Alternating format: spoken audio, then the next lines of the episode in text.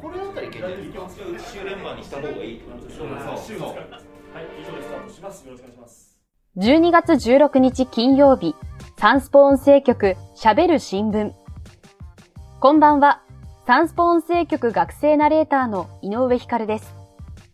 スポーツ新聞産経スポーツがお届けするポッドキャスト番組、サンスポ音声局喋る新聞。この番組は記者をはじめとしたサンスポの中の人がスポーツやエンタメ、競馬、公営競技などのニュースについて曜日ごとのテーマに沿って喋ります。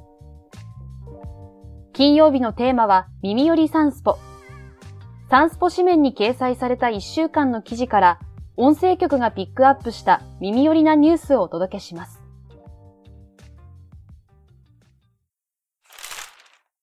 2023年のファイターズガールが決定。プロ野球北海道日本ハムファイターズは11日、球団公式チアチームファイターズガールの2023年新メンバーオーディションを札幌ドームで開催し、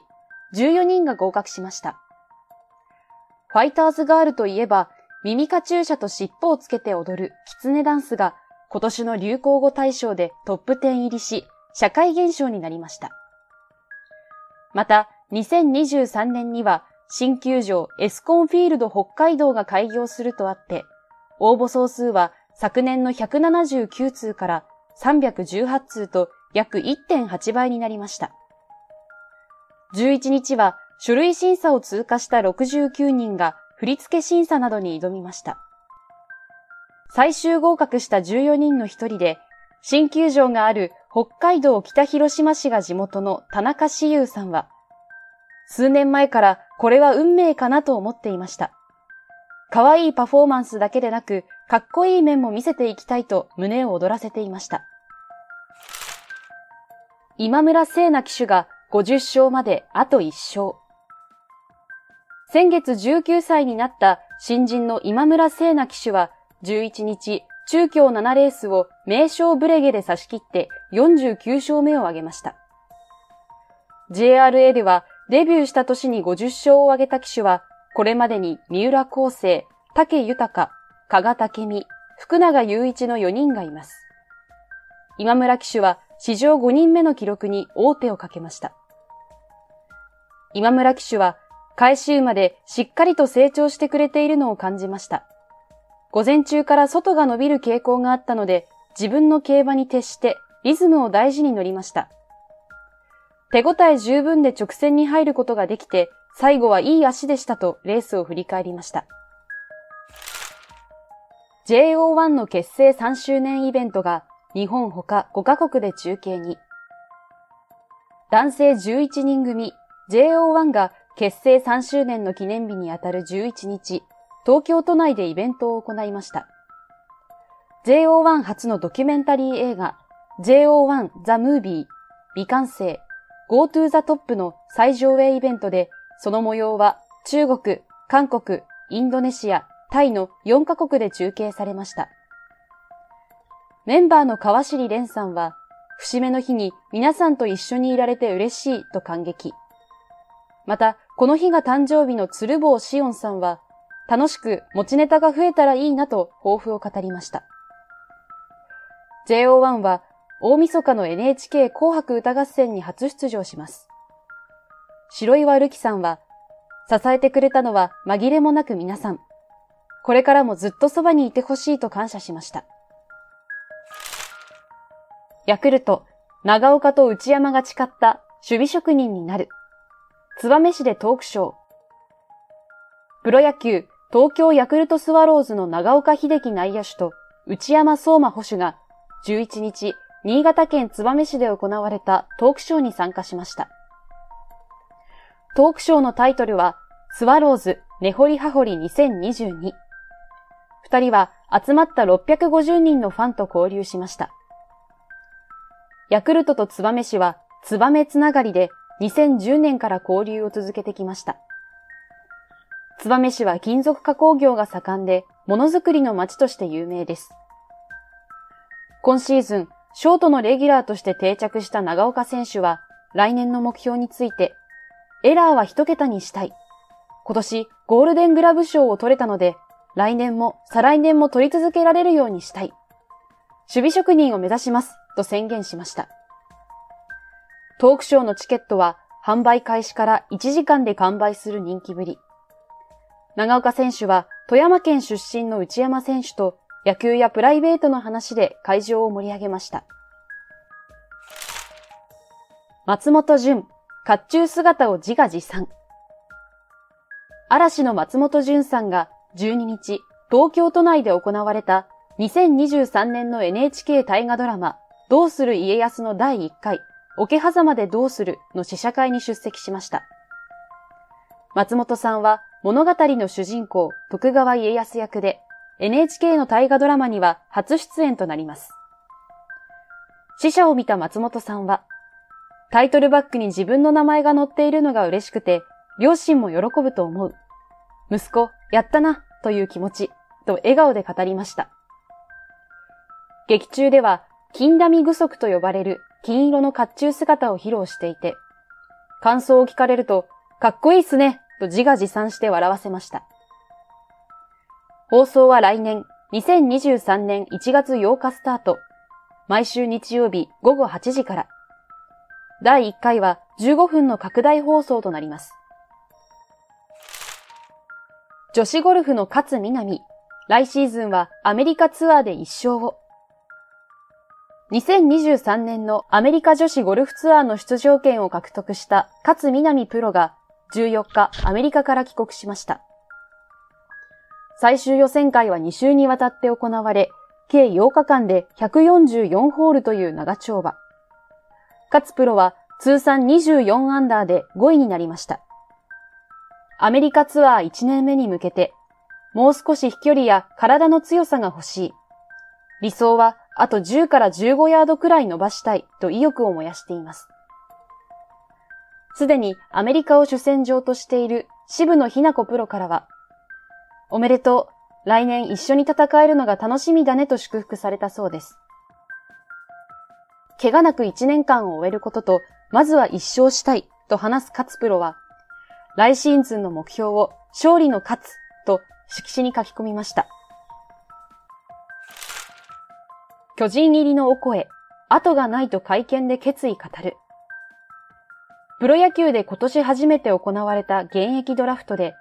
東北楽天ゴールデンイーグルスから読売ジャイアンツ、巨人に移籍したオコエ類外野手が14日東京大手町にある球団事務所で入団会見を行いました。新たな背番号は50。東京都出身でジャイアンツジュニアに所属していた小学6年生以来、13年ぶりのジャイアンツ復帰となりました。知人からプレゼントされた巨人のチームカラー、オレンジ色のネクタイを締めて登壇したオコエ選手は、楽天さんへの恩返しの気持ちを持ちながら、新しい環境で精一杯後がないという気持ちで頑張りたい。一番近い目標としては開幕一軍などと決意を語りました。オコエ選手はドラフト1位で2016年にプロ入りしましたが、レギュラーとして定着できず、今シーズンは左膝の怪我もあり、出場は6試合にとどまりました。原辰則監督は、楽天時代のオコエ選手が練習試合で見せた走塁を絶賛し、セカンドからサードに回った時、すごいなと思った。大いに楽しみ。俺たちが手伝うから、などと激励しました。井上直也が4団体統一王者に。プロボクシングの WBA、WBC、IBF 統一王者の井上直也選手が13日、WBO 王者のイギリス、ポール・バトラー選手に11回、1分9秒で KO 勝ちし、主要4団体の王座統一に成功しました。アジア選手では初、スーパーフェザー級以下の軽量級でも初めてで、男子では全階級合わせて9人目の快挙となりました。4本のベルトを巻いたヒーローが、4団体統一王者になりました。12月13日は最高の日になりましたと声を張り上げると、会場の東京有明アリーナを埋めた1万5千人の大観衆は大歓声で偉業を称えました。1回から井上選手が攻め続けましたが、防御に専念したバトラー選手をなかなか崩すことはできません。井上選手は6回にはノーガードでバトラー選手を誘い、にやりと笑ったかと思えば、8回には両手を後ろで組むなど、攻めてこないバトラー選手をあの手この手で攻略しました。そしてついに11回、ナオヤコールに後押しされると、連打から左ボディを効かせ、左フックをお見舞い。バトラー選手は両膝をついて苦悶の表情を浮かべ、10カウントで井上選手の KO 勝ちとなりました。井上選手は来年はスーパーバンタム級へ階級を上げて、世界4階級制覇を狙い、さらにこの階級でも4団体統一を目指します。本番組では来週19日月曜日の配信会でこの歴史的一戦についてサンスポ編集局でボクシング担当の尾崎洋介記者と産経新聞東京メディア営業局所属で日本ボクシング連盟の広報戦略委員長と総大ボクシング部の監督も務める岩崎正史さんが取材裏話を交えた解説をお届けします。聞き応えのある内容となっていますので、お楽しみに。今回お届けしたニュースの元記事は、産経電子版産経スポーツ、または概要欄のサンスポウェブへのリンクからお読みいただけます。また、今週月曜日に配信された回は、初の番外編として、私たちサンスポ音声局学生ナレーター特集を好評配信中です。さらに、サンスポ紙面の月1企画 S プラスの12月は、ポッドキャスト特集。私たち学生ナレーターの収録の様子なども掲載されます。掲載は22日木曜日を予定しています。こちらも合わせてお楽しみに。番組では皆様からのご意見、ご感想をお待ちしています。SNS に投稿する際は、番組名、ハッシュタグ喋る新聞。喋るはひらがな、新聞は漢字。金曜日のテーマ名、ハッシュタグ、すべてカタカナで耳寄りサンスポをつけてください。SNS 以外からは概要欄の専用フォームからも送信可能です。毎週月水金曜日の午後5時頃より配信中。サンスポ音声局喋る新聞。来週のラインナップ、月曜日はなるほどサンスポ。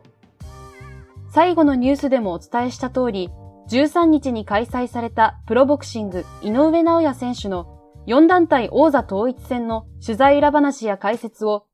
サンスポ編集局運動部のボクシング担当、尾崎洋介記者と、産経新聞社東京メディア営業局所属で日本ボクシング連盟の広報戦略委員長と、早稲田大学ボクシング部の監督も務める岩崎正史さんがお届けします。水曜日はキキトキサンスポ。一年を締めくくる競馬のビッグレース有馬記念について、サンスポの紙面予想などでもおなじみのサンスポ編集局レース部の柴田明俊デスクと、板津武史記者が、今だから話せる裏話から今年の注目馬の紹介まで有馬記念を語り尽くします。そして来週も金曜日は耳寄りサンスポ。サンスポ紙面に掲載された1週間の記事から音声局がピックアップした耳寄りなニュースをお届けします。それではまた次回、週明け月曜日の午後5時頃にお会いしましょう。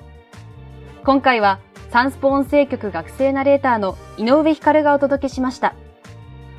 皆様、良い週末を